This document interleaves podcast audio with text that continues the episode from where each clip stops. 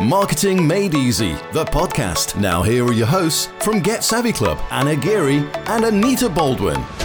Everyone, and welcome to another episode of Marketing Made Easy from the Get Savvy Club. Anna Geary and Anita Baldwin here. Hi, Anita. How are you doing today? Do you know what? Today I am great. Top of the world. Oh, Hello. Do you know what? Also, it's um, you know, we have the wanky word for the year that we've never done before, and ours this year is implementation. And I'm doing that in my life as well as our business. Yeah. And um, makes you feel great, doesn't it? You know, when you've been like, I've been staring at three flipping bin bags full of old clothes under the stairs for like a month. And I went to put them out one day when the charity bag was coming, and Mark had thrown the charity bag away. So I couldn't because they'd just looked like rubbish. And I had a big old strop about it. I went, Well, you get rid of them then. And then obviously they've not gone. Anyway, this week, gone, taken to the Gone. charity shop. Well Uh, so yeah, I'm feeling I'm feeling great. My Don't fridge. stand still in my house because I will do something with you. I'll tidy you or clean you or I'll get rid of you. Yeah, it's good, isn't it? Because I got a new fridge because my fridge it was it worked. It just didn't quite get cold as it should do, sort of thing. So Well, that's not working then, is it? Because fridges are supposed to be Just cold. yeah, no, but you know when things don't quite work, but it's not painful enough Yeah. to bother to go it's not boiling the milk. You know sorted it. Sorted it. Got, Yeah. another one now. Now I have two fridges in my hole next to my house. I haven't got there's not garage. There's like a space where you think there should be a garage, but it's not. It's just a gap. It's called I don't know something, isn't it? Like a It's got a name. The point is, I'm weird because I've got two fridges next to my house, but I have got a fridge that works now instead of two. Yeah. Don't. I'm hoping this third one's just going to work out for me.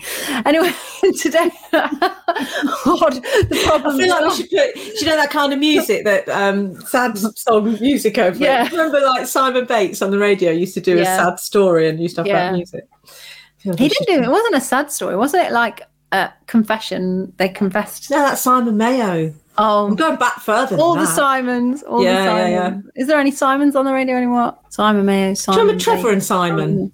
Oh, yeah, I love that. Yeah. Love them. We're a bit like them. Simon. I could sort of visualise. Oh, they're quite funny, weren't they?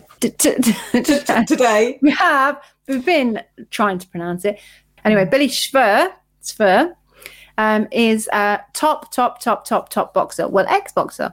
Um, uh, and he has a fantastic story doesn't he he won the world title, but you know, inter- you know, I once read this thing where it said that they looked at people's jobs, people's professions, and who were the happiest people um, in the UK. And actually, the happiest people were professional athletes because they they set really small goals and then they achieve them, and then they set another small goal and then they achieve it, and that actually makes you happy rather than looking at the big picture all the time. So it's interesting when Ray.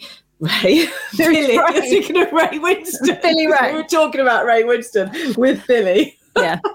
So when, when Billy was talking about how he got to the the world title to the top of his game, um, and it like you know was nearly the the end of him and destroyed him, and he had big imposter syndrome and wasn't happy, and has basically you know hit rock bottom and turned his life around and what he does now, and it's just a really interesting Yeah. story. And if you think you look at people from the outside and go, well, look at them, they, they're all right. It's easy for it? They've them got it because they're all. Yeah, they're yeah. talented or they're sporty or they're attractive or they're good at business or whatever. They're all right, and it's you know it's never the case. you is it? never know what's really going on in that mind of theirs behind closed Yeah. doors and all of that like yeah because it, it even though he achieved all the things he set out to achieve, he still felt like a failure because he finished before he really wanted to finish and felt he hadn't really actually had an opportunity to beat him. Which I guess, if you are, and this happens to a lot, this happens to child actors, doesn't it? The curse of being a child actor Yeah. is um, if you're really famous really young, then you almost you've got that identity, and then you almost don't like you don't actually know who you are. That's why Kevin. Kevin McAllister, I was going to call him then. That's his name. Macaulay Culkin. We're doing really well with names today. well, yeah. So that that's why because they never actually have a childhood. They never actually get to be who they like grow up and know who they are. They just get to being an adult and being told you are this, this, and this, and then that's often why they go off on one, finding And themselves. if you've got any area of your life where you feel a bit dissatisfied or you feel like you're not quite good enough or you wish something was different, then you've got to listen to this podcast because it's all about um, what you can do to work on yourself. And that's what we're all about a lot of the time as well because, Yeah. yeah, we teach people how to get more clients using social media. Bish bash bosh, that's dead easy. But the main bit that we help people with is to find the confidence and find that spirit within them to go out and say, I'm really good at this. And that's, you know, it sounds so easy, but it's just not. And also have fun in the thing that you Yeah. do. The amount of time we've been on uh, calls with clients and then like, you like, stop what we're saying. And I've said, do you, do you actually want to do that though? Because that doesn't sound very fun. And they're like, actually, I don't like that part of my business. And we go, don't do it then. We just give them permission to not do that thing. If you don't want to work with that type of client, but you always have, and you rather work with this type, change then. You know, you don't have to stay exactly where you are. And what another thing I love about what Billy talks about is his coaching is he wants to get people to a 10 out of 10, which sounds like what? That's like, what, what, what's that all about? But if you really ask yourself, if you give yourself out of 10 where you are right now, um, and you're saying, oh, you're a four or five, that's not good enough then, is it? You're not feeling, and that's not how well you're doing, by the way. That's like how you feel. Do you feel like you're a 10 out of 10? And he, so he takes them, he's had people that come to him, they look super successful from the outside looking in, but actually they feel and they are, you know, zero to one. That's how they feel in their life. And that's obviously why they get doing all the things that people tell them should make them feel better and more successful. And they're actually doing that, but it's still not working. And he actually unravels, finds out why, and then gets them to the 10. So his his outcome, because we're always banging on it to our clients about you need to really clear outcome. His outcome when he's working with his clients is to get them to be a 10 out of 10, to feel a 10 out of 10 in their life. So um it just doesn't sound the most tangible, but really, if somebody could say, "Hey, you're a two out of ten, I can get you a ten out of 10, you're all in, aren't you? You don't even need to know how that's going to happen. You just you just want in to be able to get to that. Yeah, it's really interesting. So, yeah, there's loads to take away from here. So, let's get into it. If you're enjoying Marketing Made Easy, the podcast from Get Savvy Club, use your podcast app to rate, review, and subscribe. Today we have with us the lovely Billy, and I cannot pronounce your surname, Billy. How do you pronounce your surname? Schwer. We'll have a go. Schwer. So it's There we go. than I thought. Schwer. It's, it's one of those words that's nice to say. Yeah, it's a nice, Schwer. nice word. Do you want to tell our, our listeners, Billy, a little bit about a little bit about yourself, who you are, and what you do? That'd be great. I'm the former British, Commonwealth, European, and World Boxing Champions. I started boxing when I was eight years of age. So I've been in competition. So you start, you're not allowed to have your first boxing match until you're 11. So I've been in competition from 11 years of age. And I competed in national championships very early on when I was like third, 12, 13, 14. I become a national champion. I represented England. I traveled around the world as a kid. And it was such an amazing experience. Now, boxing is such a great metaphor for life. My dad used to box. So my mum kind of had to put up with boxing being around. And my mum's brother, he was a boxer too. So she didn't really have much choice. So it's very, so for mothers, I speak to a lot of mothers and they're very concerned about their, their letting their kids box. But amateur boxing is very safe. I mean, amateur boxing these days, in some schools they're doing it. It's, there's no contact, so it's very safe. But there's so many life lessons to be gotten from just the challenge of stepping into the ring, into a gym, even with loads of loads of others doing their thing. It takes something. So I, I, I was into that world of challenging myself from a very young age. I had a great amateur career and I got to a point when I was 20, 21. I reached kind of a certain level. Then I thought, you know what, I'm going to give it, I'm going to turn professional and give it a go to try to give it a go for a living. So I turned pro at 21. So my dad was always in my corner. My dad was my boxing coach as a kid. And then I had another trainer as a professional, a guy called Jack Lindsay. Now, Jack Lindsay was from my hometown of Luton as well, Luton town. So he was, now I used to call him Gentleman Jack because Jack was just, he wasn't like a boxing trainer. He was a genius. He was like just a gentleman. He liked opera. He used to paint and draw. He was softly spoken, and he you could hold, you could have a conversation about any subject with Jack. He was just beautiful. So he took me over as a professional, and I had a dream. The dream was to become a world champion. So then I had a great team around me. So I got uh, Mickey Duff was my manager. I was very good at it. So then uh, within two years, I won the British and Commonwealth Championships. Then I lost it. Then I regained it. And then it was kind of a roller coaster ride of achieving the dream to eventually become a world champion. I got to a point where I was good enough to challenge for the world championship in Las Vegas. So I'm just a kid from Luton Town. Mm. And I, I'm now top of the bill in Las Vegas. Wow. And I'm standing outside the MGM Grand in Las Vegas, which at the time was the biggest hotel in the world. And I remember standing there looking up. Oh, there was Yeah. a big display unit, and my name was flashing in lights. Wow. At the time, it was just what it was just it was just normal. It's just what I was mm. doing. I was so in the moment. It's only when you kind of take a moment to reflect back and think, wow, what how incredible that was. Mm. Yeah, I you mean, can't really get distracted either when you're boxing. If you get distracted as a boxer, the way that I used to view that is you're dead. Mm, yeah. Boxing is a brutal, beautiful business. The noble art, the sweet science, and it is Yeah. artistry. If you can see the art in it, and it's brutal all at the same time. As somebody that partook in that activity, it's dangerous. It's dangerous. I had a friend of mine killed in the ring. I know guys that have been brain oh. damaged. I mean, permanently damaged. It's brutal. So I can understand why a lot of the mothers don't want their kids to get involved in that. But that's a different. That's a Yeah, completely. it's funny though.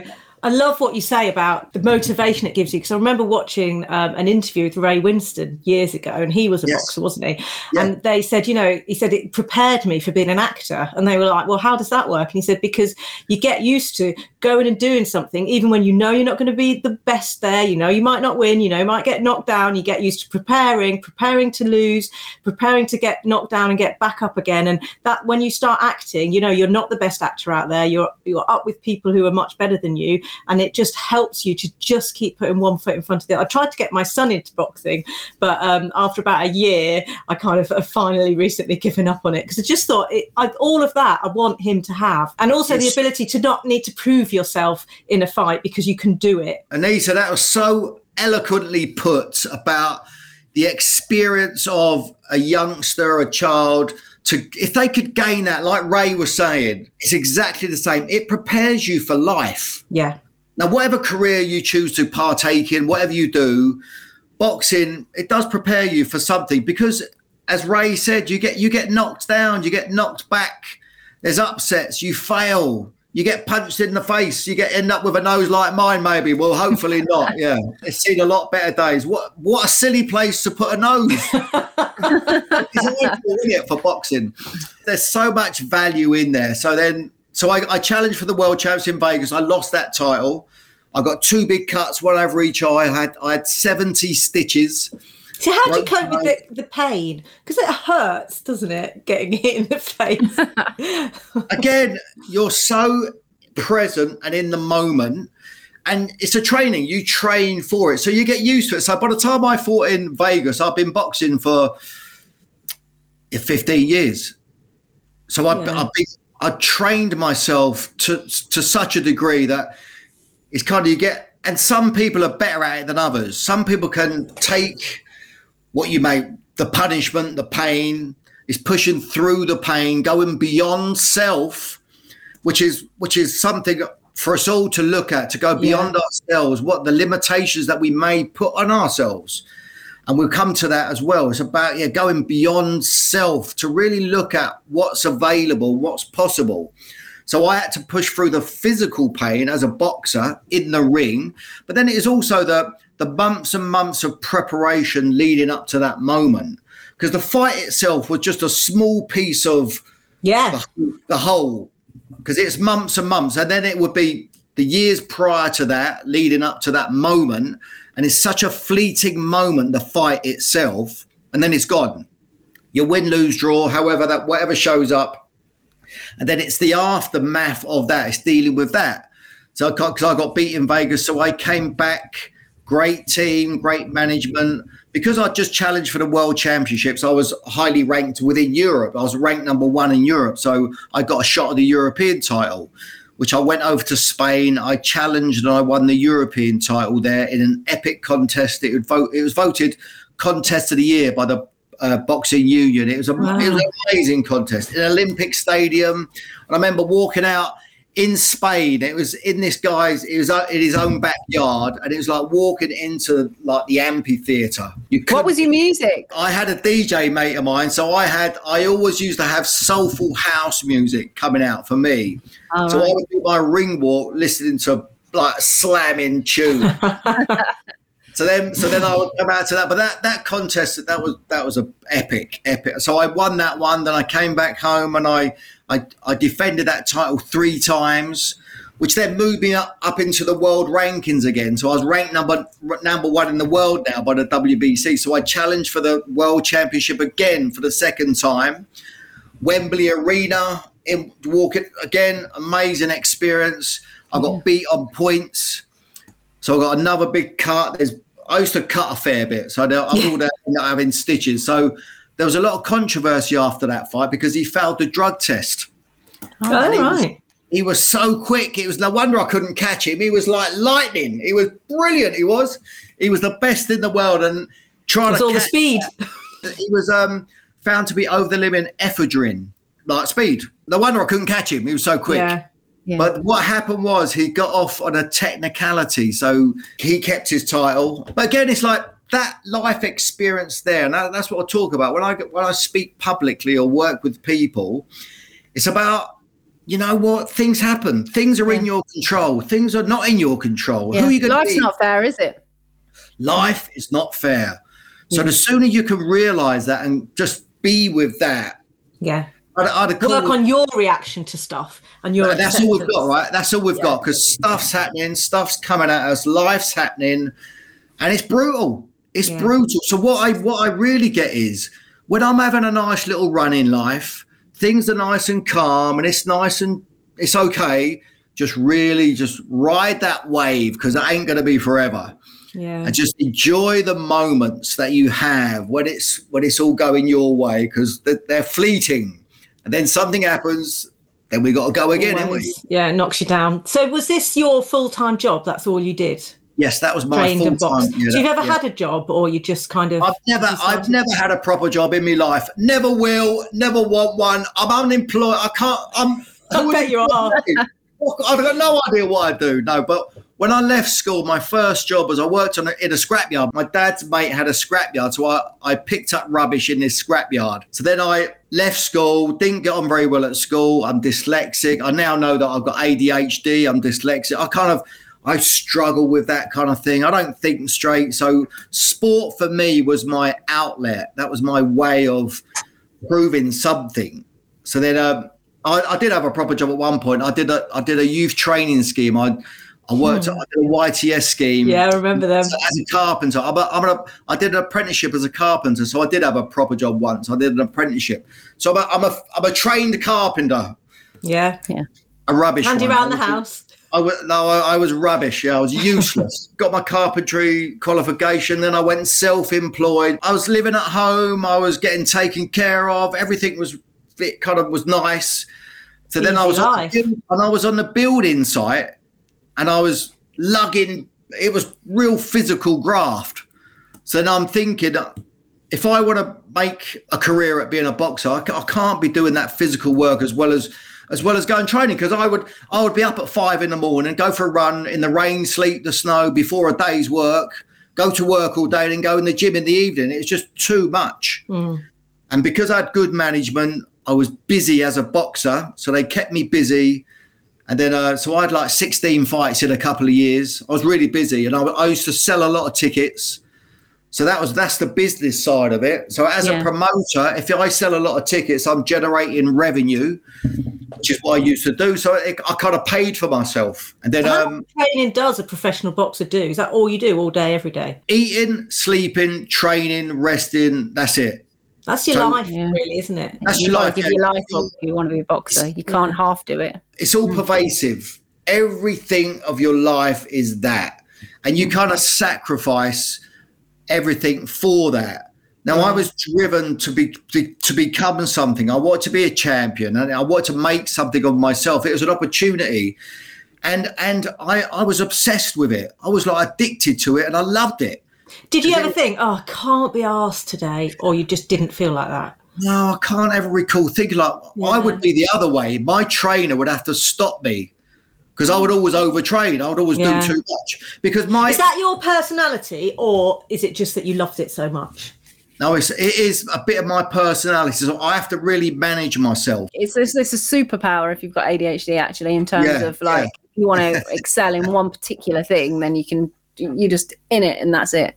Yeah, so it's, yeah, so it's managing that. So I have to manage mm-hmm. myself. But as a, as an athlete, it was yeah, your, your, nutrition, your rest is so so important, and yeah, not an over not overdoing it. So now my life now is I just have to really manage my energy. I'm so big into energy. We talked about meditation. I do that yeah. daily, breath work, nutrition, fasting, hydration. I'm I'm so into all of that, mm. and that helps me maintain the life that I've got now. So do you still do any kind of boxing or anything like that? Not really. I I train people occasionally, take them on yeah. the pads. I do a bit of that. There's a bag down the gym that I use sometimes. It's kind of the past and the way that the, the question that you asked me, yeah, it was like life or death for me, and I was addicted and I loved it, and that's kind of that was my whole being was around that. And then when it when it, so then I so that that was my second attempt. Then I had another attempt, which I got beat on points with a split decision. Could have went either way. So I failed three times. Mm. So then, so then there I go again. So I, so I'm so driven. The, I have a lot of will. So I, and luckily enough, I, I had a good management team around. I got another another shot at the world title, my fourth attempt, and that's when I eventually won it. So I become a world champion on my fourth attempt. So persistence, cor- cor- like courage, courageousness. That that those yeah. accepting failure and carrying on. Yeah, in the face of failing, who do you be? Because yeah. life mm. ain't always going to go the way you want it to. Have you yeah. ever noticed that? Yeah, it just don't work out, does it, all the time? Because failure doesn't mean you're not good enough. It just means you're not good enough right then. Doesn't mean you can't ever be good enough. But sometimes we take failure as I can't do this. I'm oh, that's it. Then enough. I won't bother. Yeah, that's it. I, um, I had I had I had that story running in the background that I'm not good enough. Yeah. So Did I've you? looked I've looked back at my life since I. So then I I won the title, and then I lost it. So what I won the title, but I ended up in hospital. So brain scans. Con- it was, luckily, it was just concussion. Luckily enough, I got to a hospital. It was on. It was on the way home from the fight. Was going to, to the after fight party in Luton, my hometown, and it was I was in the car on the way home, and I just started to. I didn't feel right. I just felt I couldn't see. So I'm starting to get worried a bit. So I started to feel sick. So pulled the car over, got out of the car, and I was violently sick. So the alarm bell started to ring because that's when sometimes the damage is done. From mm, yeah. you see the doctor, you leave the venue, you see the doctor, he clears you to go. So then you go. So then there's a bit of a delayed reaction, obviously, boxing, getting punched in the head, and us lighter guys because we're we sometimes dehydrate ourselves to get down to our fighting weight which can be dangerous because you, you have 24 hours to rehydrate, but that's not long enough. Mm. So you might go into a fight a little bit dehydrated, which is dangerous to get them getting. Really common though. I was talking to my husband's a member of like a martial arts and boxing gym and all he's into all that. And he doesn't fight professionally, obviously, but lots of the other men there do, and that's what they do. They'll just completely like stop drinking and everything for three yeah. days. It's just yeah, mad, yes. isn't it? It's dangerous. It's dangerous. Yeah. And if with professional boxing, because you're doing 12 three minute rounds, so then you'll get it's the it's the consistent getting punched to the head. So I'm not really selling boxing very well, are we here? don't do it. Don't do it. Yeah. You haven't got any long term damage. long term. Well, I'm I'm living the damage. I'm I'm damaged goods always happening, always I'm damaged. I'm, I'm scarred for life. The physical scars and the yeah. emotional scars. Mm. So then I so I won the world title, defended it too soon. Three months later, so I come out of hospital, I went on holiday, come back, got started to prepare for my first defense. And I'm training for the fight. I get, I'm in sparring. I take, I take a punch in the head. It just don't feel right. But me being me back in those days, I was just a bit reckless. I didn't tell anyone. I just went ahead with the fight. Yeah. And my first defense, I got knocked out. So then it was back to hospital. But this time I went in style. I got carried out the ring on a stretcher and I've got put in the back of the ambulance. Then I'm back to hospital in the back of the ambulance. And it was and it was in that moment in the back of the ambulance that I realized my life as I know it was over. Yeah. And that was when I made the toughest decision I've ever made to retire from boxing. But at the pinnacle of your career, which is It wasn't nice. really. I didn't have it that it was. There's. I had a story running. It wasn't Oh. enough. I'm not enough. I'm not good Yeah. enough. I didn't win the right world title. I didn't defend it enough. Isn't that didn't funny? You're a world money from it. champion, and yet you're still telling yourself you're not good enough. That's it. Yeah. Yeah.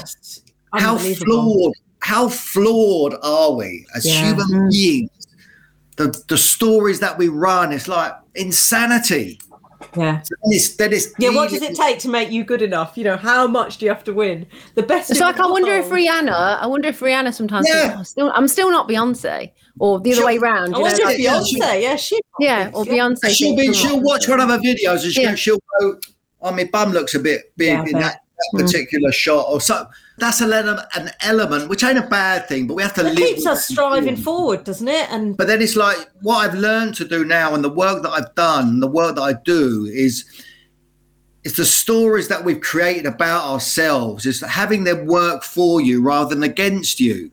yeah, Because those stories that they impact us and leave us with a, an experience of ourselves, and the stories that I was writing, I, I was my story was that I was weak and I wasn't good enough because I got bullied at school, and I got my sisters used to beat me up when I was a kid.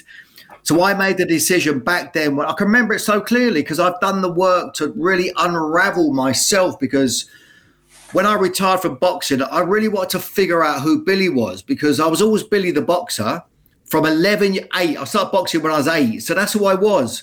And I didn't really know who Billy was. yeah, I'd, I'd sacrificed Billy to be Billy the boxer. My childhood was different, very different. I wouldn't change it for the world, but I sacrificed a lot. And that, so in in just doing that, I've created a story about it, and it's so then it's like utilizing the story in such a way that it adds adds to me. But the story that I was writing, I'm weak and I'm not good enough, was a, was driving my whole life. yeah, And then when I retired from boxing, I was, I was still writing the stories. Yeah. I wasn't good enough. I didn't do enough. I don't belong. I don't fit in. I'm a, I like that's how I, that's the story that I have. So then what what that then happened to me was I crashed and burned. I went through an identity crisis because my whole life I've been Billy the boxer. Now now I'm who's Billy? Who am I? Hmm. I started to question who am I? What am I doing? Why am I doing it? What's the meaning of life? What is it all about? Because I was in like a bubble for such a long time. I boxed for 23 years. Wow. Mm. And then I'm still a young man. I'm 31 and I've come out of this bubble and I'm like, what? Now what? And I really Yeah. struggled. The, the identity crisis. Yeah, I, I, I hit rock bottom. I, I was depressed. I was on my way to having a mental breakdown. I wrecked my marriage, which ended in divorce. I got caught up in some financial stuff. I end, eventually went bankrupt. I lost everything. My home was repossessed. I had some oh. properties repossessed. I had no money. I had no future. I felt like a failure. I hit the bottom yeah. and I hit the bottom. Luckily, I, I moved back home with my parents, and that's when I started to rebuild myself. How do you climb out of that though? Even moving back home with your parents must have been like, you Yeah. know, a blessing. You've got a home and a curse. That, God, look at me, I'm back here again. I'm a failure. I'm a failure. That was the story that I was now running. I'm a failure. Yeah, Then so it's it's sitting with that and being with that is really difficult. So I so the first two years of my retirement, worst two years of my life. Well, oh, tough. And I'm trying to figure it out. I'm battling through it, and I'm trying to. I don't know anything, and I'm. I then I, I, I felt embarrassed. I felt ashamed, and I'm trying It's to. easy to hide away and wallow in that situation. and I'm it? stuck, and I'm kind of fighting my way through it, and I'm, I'm having a go at all sorts of things. I'm trying these things, but I, everything I tried left me with a feeling just this ain't it. Just don't feel right. I had these visions of being a boat skipper, like driving these big yachts around the south of France and the Bahamas. So I pursued that. And I found a guy. We had some trade on the Norfolk Broads, and he took me out onto the North Sea. I'm on this boat, and I'm throwing up over the side. It's raining. I'm thinking, well, this ain't it, is it? This ain't it. I could be a film star. I've done three films. If you ever need evidence that there's a worse actor out there than Vinnie Jones, go and rent it. Ain't worth buying the Mean Machine. I was in that. So I did a few films, but that wasn't it. That acting's really difficult. That that wasn't that wasn't it either. Yeah. I was going to open a wine bar, a restaurant. I pursued that. I failed the exams there. I was going to bring out a sportswear range. I had to go at that. That wasn't it. I had to go at modelling. I was with a modelling agency called Uglies. They cater for people with kind That's of unusual rude, isn't it? faces. so, so I, Yeah, yeah, their I- Christmas dues were good. So I got a lot of work modelling balaclavas. That I wonder why that was. Yeah. So I tried that. I was going to get a job in the city. I started to learn to trade on the stock market. I found a guy's going to give me a job. A job. I'm a dyslexic boxer. What chance have I got? I'm trying to. I would never fit into that. So that wasn't it. Then it's just everything left me that oh this ain't it. But the funny thing was, as I was going through all of that, I was after the two years of suffering, I kind of found the courage to reach out and get help. And I started to go to work on myself. I did a program called the Landmark Forum back in 2003. And that was my awakening begun then. And I'm in this room for three days in a conversation about what it is to be a human being. And I'm sitting there and it rocked my world. Honestly, I walked out the building never to be the same ever again Wow. it, was, it just that just transformed me and the, so then the future started to occur different because i didn't So have what, a sorry, just to what was the like say one thing they said that just made a big difference for you? Just It's, for, uh, for anyone listening. yeah so the landmark forum ontology which is the study of the art and science of being Mm-hmm. you get to see who you're being in life. And what i liked about it and it really fitted with me because being dyslexic and stuff it wasn't about reading or writing in the session. It was just listening. So you're in a conversation for three solid days, listening, being with the conversation about what it is to be a human being. And so you're dismantling yourself while listening to others, getting coached in all areas of life. And the thing that I really took away, which really, really rocked me, was well, now what I got is I got, oh shit, I'm responsible for my future then because of what I, I ended up being a victim Yes. having all that experience and all that success, and then the failing, the having my story, I was a failure, and then going through what I went through, losing everything, I kind of hit the bottom, and it was like, I have no future. There is no future. I've got nothing to fight for anymore. But the funny thing was, subconsciously, I was fighting everything. I wrecked my marriage. Everything was a fight. I turned everything into a battle, a challenge, causing chaos. I needed chaos. I was addicted to chaos. And then it was a, realization of, oh, I am the cause of it then. Yeah. Oh, I got that my life's not working. I had a look in the mirror and I look, well, what's not working then? Oh, there, there you are. You're you're everywhere. Every area of your life that ain't working, guess what? You're there. So you must have something to do with it. And Yeah. I got that and it like rocked me and I thought, oh shit. Well, okay, right then. So so then the future started to open up and it started to occur differently. And it kind of that's when I started to reinvent and recreate myself. And that's and that's the journey I've been on. That's that's 18 years ago. Yeah. And I've been on that journey of transformation, self development, personal growth. I love it. I love it. I love it. It ain't ever stopping. What did you go on to do then that was successful? For my own experience, I've created a program and uh, called the 12 round Billy Schwer experience based upon my book. I generally work with men, 40 plus, business owners, very successful. I give them an access to more. They want more. They know that they can be more and they're willing to do something about it. And I the results that I'm getting is it's, it's phenomenal. I always ask people, where are you on a scale of zero to 10? Whoever's listening to this, where are you in life? Where would you score yourself on a scale of zero to 10 right now? Where are you at? Just a general well being. So that's so I get my guys to have a little think about that. And I, I, I get them to a 10 out of 10. So there's one guy that I'm working with now where we're we're just completing the 12 rounds this week actually. And when he started, he was a zero out of 10 Wow. his perception of himself and his life was a zero out of 10. He's got a brand new Porsche, he's got a multi million pound business, and he feels that way. So we were six weeks in. He goes, Billy, you've taken me from a zero to a hero. I'm now a 10 out of 10. and it doesn't mean that they're there consistently, but it's they've had an access to it. I've got I've got multiple stories of that. Another guy I'm working with, Mick, two out of ten. Again, his business is doing multi millions, and he, he's a two out of ten, and he's he, we've got him to a ten out of ten. So then the what that enables, if you're experience life it as a ten out of ten, what are you going to do different? What are you going to take on? It's like the experience of self, and then you go beyond self, which I've done. I've I've gone beyond self because I'm now a, I'm a volunteer at, for Samaritans. You familiar with the Samaritans? Yeah, yeah. So I've gone through their training for um, to go beyond self to add value and contribute and be a volunteer for those guys. Because there's so So these these people that you help, um, would you say like what are the common common issues that they have then? So like you say, they're already very successful, but what what what sort of things do they normally say to you when they first reach out to you? What are there is there any common things that that sort of come out? yeah, there's there's a there's there's a theme. It's them. It's themselves. It's the stories that they have of themselves. Not enough. Like we're that those. That the common theme is not enough. I'm enough. Not enough. They've, we've all done things that we regret. We've all we've all done things that we wish we could change, take back time, and it's very difficult for us to accept and be with those things and and just being. So the Yeah. work that I've done, so I'm ahead of the game because I went through a midlife crisis when I was 31.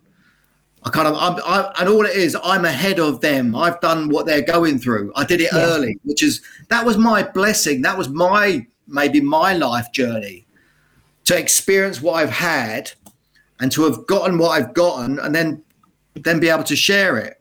And I sh- I share it in such a way that just it enables others to really get something for themselves. And especially if I'm talking to men, because I've been an ex-fighter, they kind of get that language. Yeah. It's not all woo woo and all No, that. it's, and and I'm into. I get them fasting. I get them meditating. I get them. I, I go woo woo. I get a little bit of. I try. But all put- that's based on science, isn't it? All of Yeah. that. You know, I'm quite a, like I like to understand why things work, so I always look into it. And I'm a big Brilliant. fan of fasting, and actually only recently getting into meditation because of our coach. We've got an Australian coach we meet, and he sends us like um, he does meditations, and he says you might got to listen to this morning, lunchtime, evening, and I don't do it as much And- as I should, but yeah. I am. And at first you were like, oh god, and we're like, just do it. Yeah, so- What's this do it bollocks? Then yeah, yeah, yeah, yeah. What's it- actually- But there's there's there's a guy that I recommend to everyone. A guy called Dr. Joe Dispenza. oh yeah, yeah. Check him out. that YouTube surname? videos. Dispenza. Dr. Joe Dispenza. So he's got he's written a book. Check out this title. It's beautiful. Breaking the habit of being yourself. Yeah.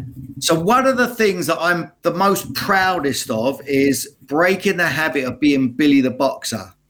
Yeah. Because Billy the boxer, he had traits of he was determined, courageous, persistent, all of those things that a lot of us have. But he also had, I call him the good, the bad, the ugly. He had a lot of ugly traits.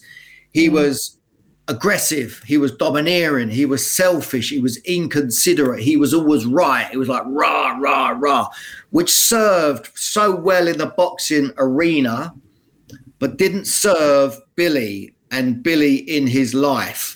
Mm. So it's about separating the two because I was so I collapsed Billy the boxer with Billy. They were the same, but they Yeah. was so I separated the two out, and that's so on my journey. I wanted to be free from Billy the boxer.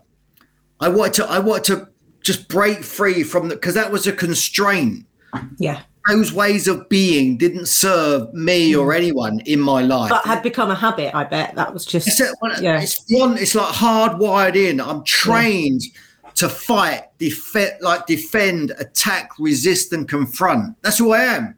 Yeah. Um, and I think I'm- a lot of people, even if they're not boxers, they can feel that as well. Like, so they might be. So I was very much somebody that was like, if, if things are going to happen, only I can make them happen. I would, Yeah. I'd never be open to like working with someone. In every job that I had, it was like it was all about me and make me. And I even used to say like. I'm being professionally selfish here, and I just used that was the thing that I used to say when I wasn't going to make the tea because I'd make the tea. But as ever, it there, comes back not for the rest of it. As you, you, as a child, you grew up having to be very resilient and self-sufficient, didn't you? And so. Yeah. that's what you learn. You rely on yourself, and Yeah. that's it.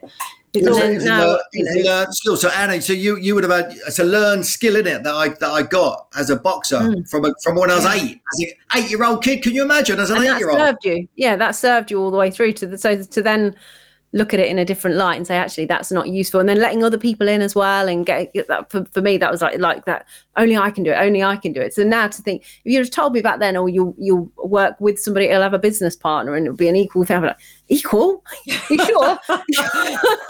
Surely you wouldn't surely you wouldn't have oh, that. Surely like you're you're in charge and then yeah so it's yeah it's, it's good to to evolve isn't it and notice these things. And it, and it all comes down to self-development isn't it and working on yourself and so many my um, brother um, unfortunately had to go to go to rehab a few years ago. And before that just the, how we grow grow up and stuff like that none of it they used to take the mick out of me with my self-help books all my family did. Um, and then when he he was going to rehab and then he started having to do this stuff i just loved it so much that, and when he and then sometimes he'd message me something positive and i think oh my god like you're getting this stuff. But, but if you don't have access to it because you've never been you know either it gets poo pooed if you do try to better yourself, if you are from that background and people, you know, and you do have a book that's, you know, self help people, oh, are you trying to, you, you, or you think you're better because what can you trying to climb out of the existence that you're in and do better? But it's, it's frowned upon, isn't it? So, uh, you know, really... opening up and going to these different things um, helps you. Because I bet as well, with you being a boxer, and like you say, you had all those opportunities to try those other things. But I bet behind each of those opportunities, there was people that actually just wanted to access the fact that you're Billy the boxer. You know, like to mm. to to kind of on the coattails of what you've achieved, sort of I'm working with, and it's that kind of so you get led down different things for that reason, whether it's Billy the Boxer or whatever it may be. People yeah. sort of jump on the back of what what you you are or what you can bring to the table, especially if you don't know yourself enough well, way. you live in it like an echo chamber. So if hmm. you're mm. like you were, you know, high up in the boxing world, you spent your time probably with other boxers, with trainers, with coaches, talking about that all the time, and you probably never met you now who just went, and have you ever thought about this? And you you probably didn't have those conversations. No, don't, do we? And then, uh, so, and obviously, that's a great point of looking back. Would I have listened at mm. that time to me uh, as well? obviously mm. being in that kind yeah, I always say that. When people say, What would you tell your 18 year old self? And I'm yeah. like, Nothing. She wouldn't listen. I wouldn't waste my breath. There's no way she'd listen to anything. Yeah. so forget it. Yeah. yeah. That's a good point. Yeah. You yeah. have to find it yourself. Yeah. It's like my brother with his drinking. He came to me and said, "Oh, because I'd I'd quit drinking a number of years ago," and he came to me and said, "Actually, I've got the problem, but although I hadn't drank for years before that, he needed to come to that conclusion and yeah. ask for that help himself. You can't, mm. you can only do you do so much. Yeah, although we are influenced by all the people around us. Mm-hmm. If you're spending your time with people who are really successful in business, you're more likely to be entrepreneurial yeah. and successful in business, aren't you? And if you're spending your time with people who are really into self development, then you'll start thinking about that. So it's not yeah. just about one person telling you something and yeah. you going, "Oh, that's a revelation." It's just it's just that subtle influence that seeps in, a, isn't it? We're a product of our environment, right? Yes. It's another, another way of saying it, and it's it's the conversational environment that we're in also.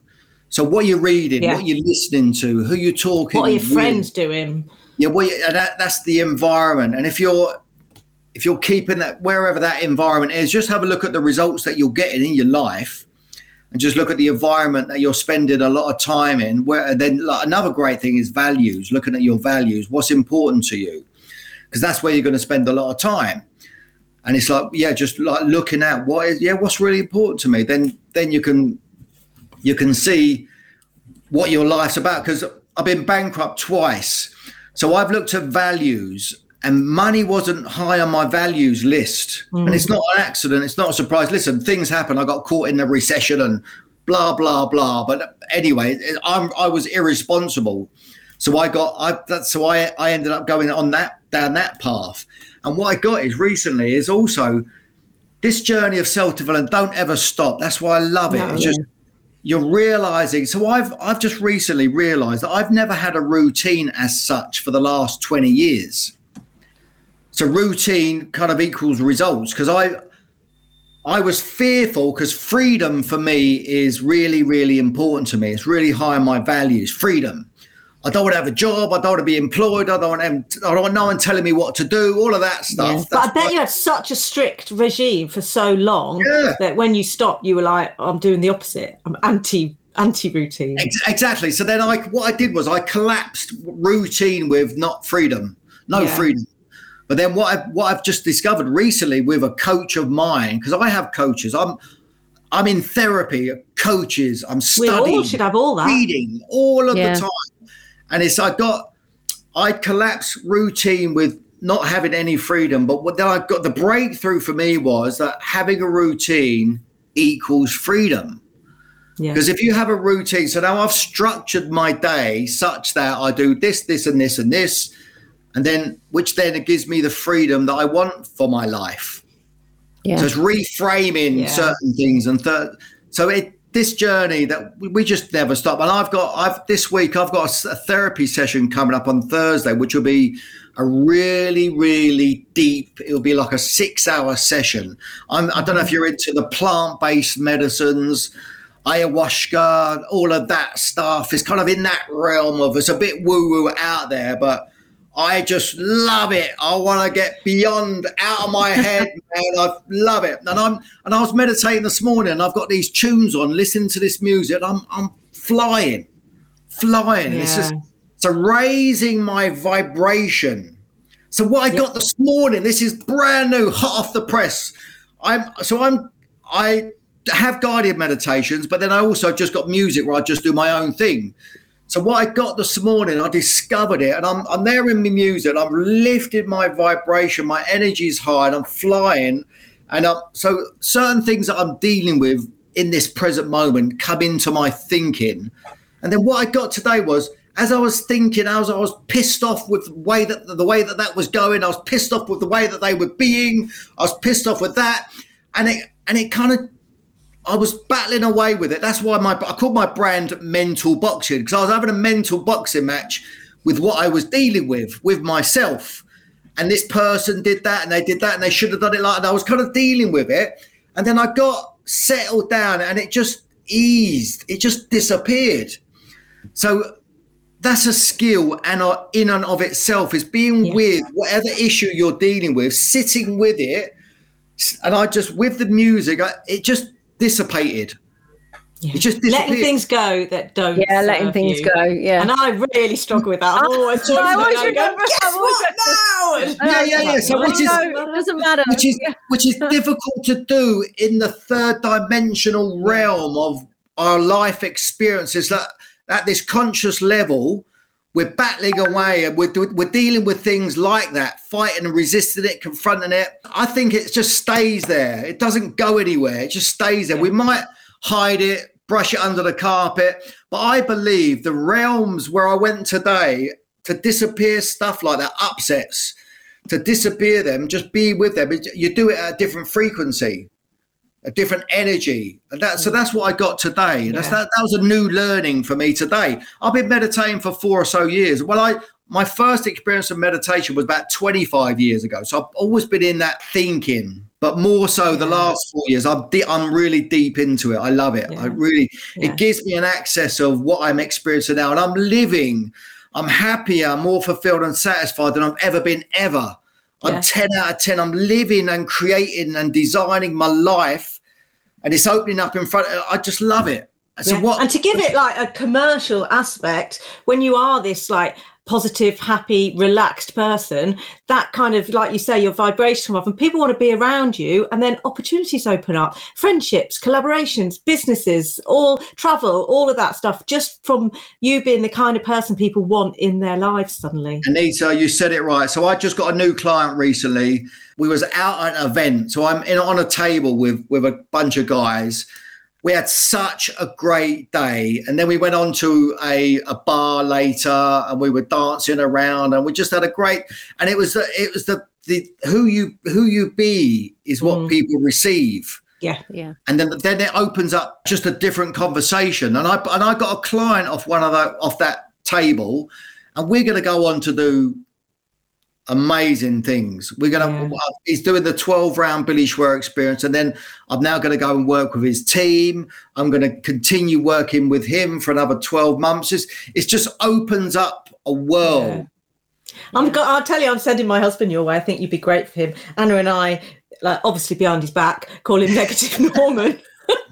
And it is not my Norman. mission. but- My mission in life is the transformation of the middle-aged man. Yeah, Yeah. I'm out to rock. Do us the women a favour there. yeah. He's Oh, always yeah. telling me he's dissatisfied with his motivation and all of that kind of thing, and nothing ever changes. So yeah, you. How old be- is How old is he? He's four. Uh, it's his birthday in a couple of weeks. He'll be 47, 48, Right, 47, yeah. something like that.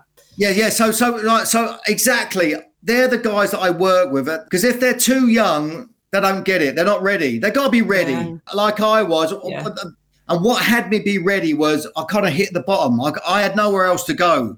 Yeah. I hit the bottom, and then so I wouldn't recommend that to anyone. But No. me being on the journey that I was on, it was just I had to go there. And like Anna, you said it. You said it's about you, like your brother. You've got to get to a point where enough's enough. Yeah. Yeah. And unfortunately, that point for like, I think the vast majority is if you recognize that, you might go to your doctor and they'll just shove you on antidepressants. Yeah, and that's not what you need. It's about what's motivating you in life and and how to, like you say, look within and be a more positive person, not just taking a pill every day. You got to wake up, mate. That, that ain't easy to wake up. It's getting awake, Yeah. looking at who you are, which ain't pretty. The journey that I want, it wasn't pretty. Mm. I had to confront a lot of demons, as your brother will have, and Yeah. given up any any. It's still, any still on the journey of it. Still definitely on the yeah, journey. and, of and it, we yeah. all, we're all on it, and we still. I mean, the journey- drinking part stopped, but there's so much more. And I think he just thought, oh, if you help me, help me stop drinking, that's it. But no, it isn't because you've got to work on everything. There's the else why you gone on in drink, why you turn to Yeah, something that stops know. you, feeling oh, every day. We, That's we what do about. those things to avoid something, right? Yeah, we do. Yeah. Yeah. So then it's like, oh shit, let's have, mm. if you got to go and look at that, that's the bit to confront there. Yeah. And it's stepping into it's stepping into the fire and being with that. So there's very few people like the meditation thing. There's very few people. Now I couldn't sit still for five minutes, Yeah. but I can sit. I struggled when I first started at Yeah. meditation. I struggled. Yeah, I I still find that really hard. it. Like, Some Yeah. some days are different to others, right? Mm. Some days you can Yeah. do it better than others. But I, I can sit now in my chair and I could just be no no music, no nothing, just sit for a couple of hours. The thought of that makes me feel quite anxious. When I have my eyelashes dyed, they put pads on and they leave you for 10 minutes. And obviously, there's nothing going on. You can't read something, you can't check your phone. And even Yeah. that, I'm like, oh, hurry up, hurry up. Yeah, yeah, waste yeah, of yeah, yeah.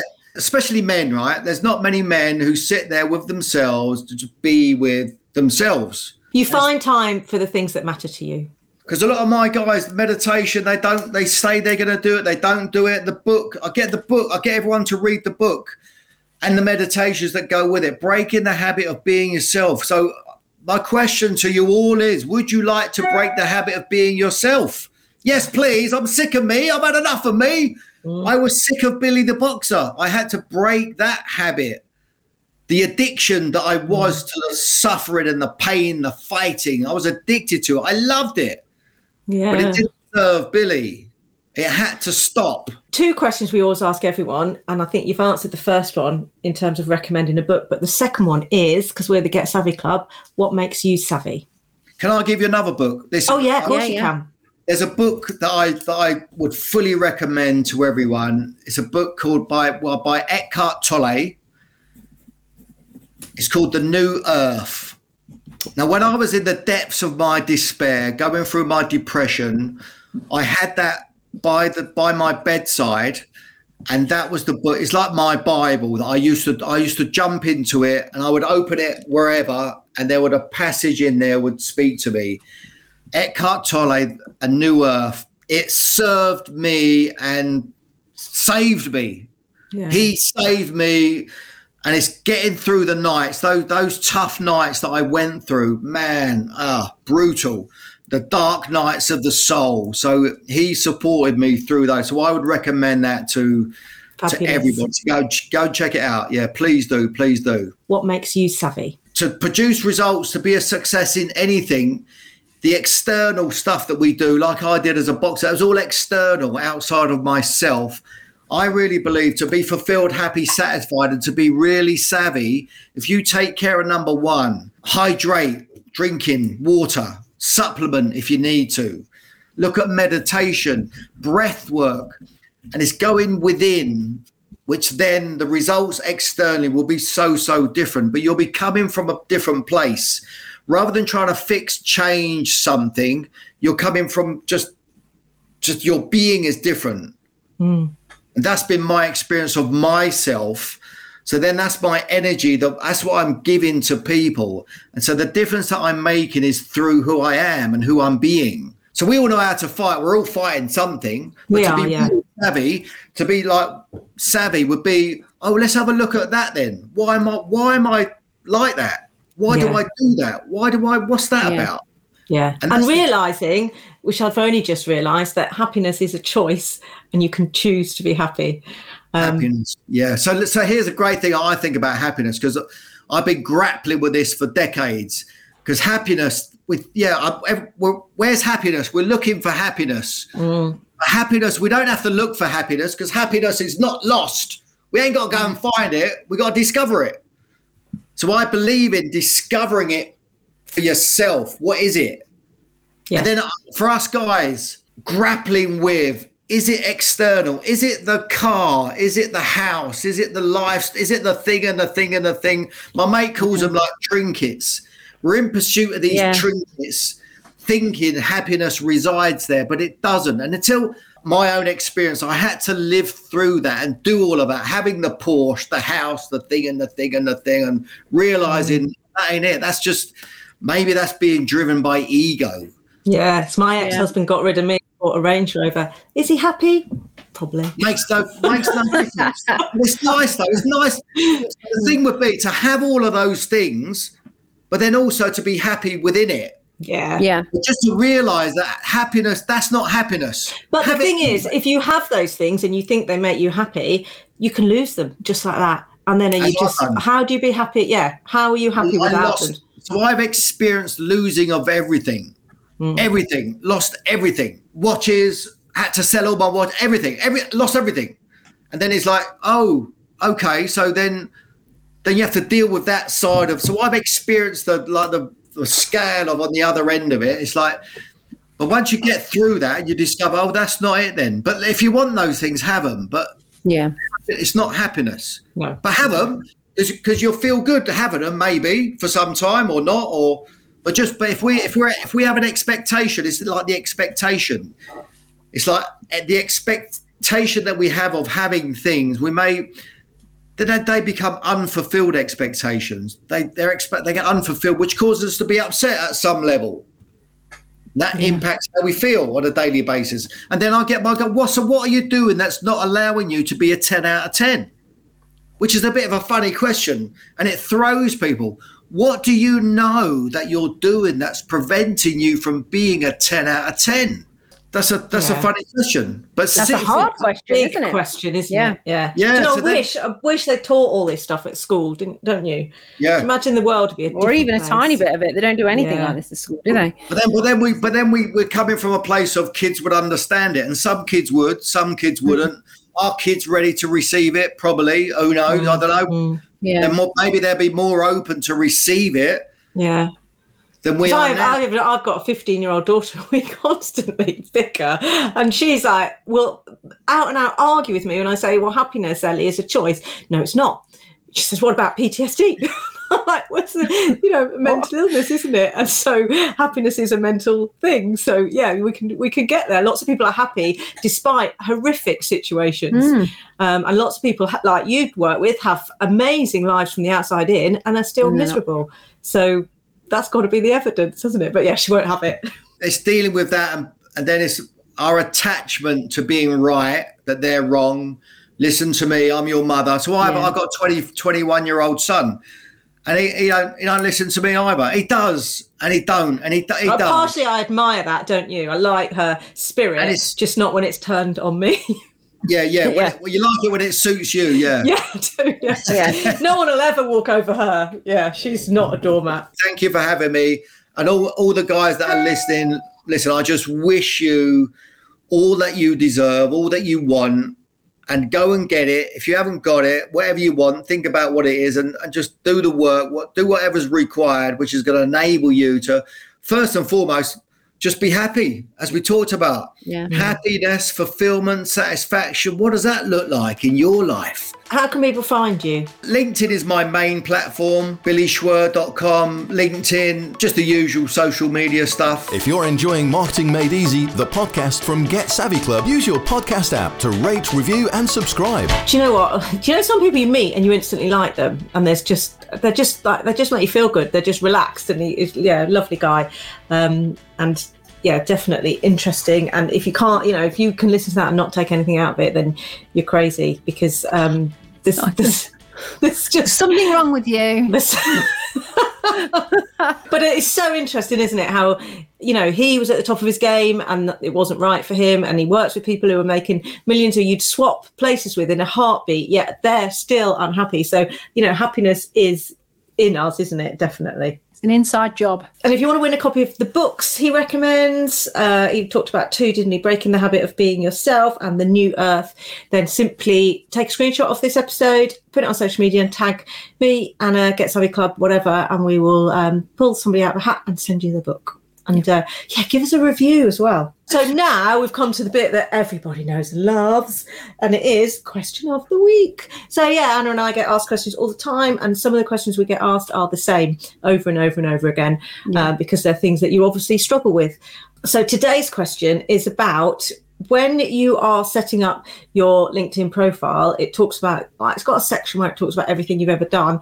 And sometimes, quite often, we work with people who are middle aged and they've decided to stop doing what they've been doing for 20 years because they're not getting the satisfaction from it, or they're leaving corporate and setting up on their own, or whatever, and start something completely new or just slightly different or whatever. Um, but what they've done in the past they don't think is relevant to what they're doing now. So they're saying shall we just shall i just delete all my old contacts? Shall i delete all you know the bits of my Start cv talk about what i used yeah. to do? Yeah. So um, what do you say to that when people say that to us anna don't just delete all that you've ever done your entire life because it's it's relevant. It's made you who you are now. You don't have to it's no point having too much about what you were doing before. You can't just start afresh because you'll lose all the people that you've ever known. So that's no good. Uh, but equally, you want all the people that know, like, and trust you to know this new thing that you're doing because even if it's not right for them, they may know someone and you've already fast tracked the know, like, and trustability. So don't start afresh. You are, you know, everything you've done up until now is relevant moving forward into whatever, even if it's completely different. Even if you're selling ice creams now and you used to, um, I don't be know. a teacher be a teacher. Doesn't matter. It's still. In fact, lots of times people are teachers and they go, oh, "It's not relevant." But the fact that you've been a teacher gives you credibility um, yeah. and trust, and mean, means like you know, most people who are teachers, they're not in it for the money; they do it because they care. So you're a certain yeah. kind of person in somebody's mind instantly. Plus, a yeah. bloody great big gap on your CV screams prison to me. Yeah, I used to be a recruitment consultant for a long time, and you know, if anybody came in to register as a candidate, that's what we would start with that. what are these gaps on your CV? What were you doing? And you need to have a story around why you weren't doing anything mm. at that time. We're the client relatively. Otherwise, we assume the worst. We fill the blanks in ourselves with, oh, you must have yeah. been in prison or whatever. We, we had a client relatively recently where I think it was you, Anna, said, Oh, what did you do before you did this? And they said, Oh, I was in prison. And I, we didn't react, did we? Because I think it, both of us just didn't know whether it was true or not, because it could have been. People go to prison. Yeah. And it wasn't. It was like, Oh, it was a joke. And I think we were supposed to go, Oh, yeah, but we went, Okay. Yeah. Move on. So don't get rid of everything and don't get rid of your current people that you know because they they still know you and they, they are interested in what you're doing moving forward and they, they could be your And they know other people. It could be your clients. Yeah. Don't scrap and start fresh. Work so if you have a question, I would love to um, answer it on here. So just email us info at getsavvyclub.co.uk or message us. We're on all social media platforms. You can find us really easily. So yeah, ask us. Yeah, we'd love to hear from you. See you on the next episode. Bye. That was Marketing Made Easy, the podcast from Get Savvy Club. If you enjoyed it, connect with us on social media. Just search Get Savvy Club.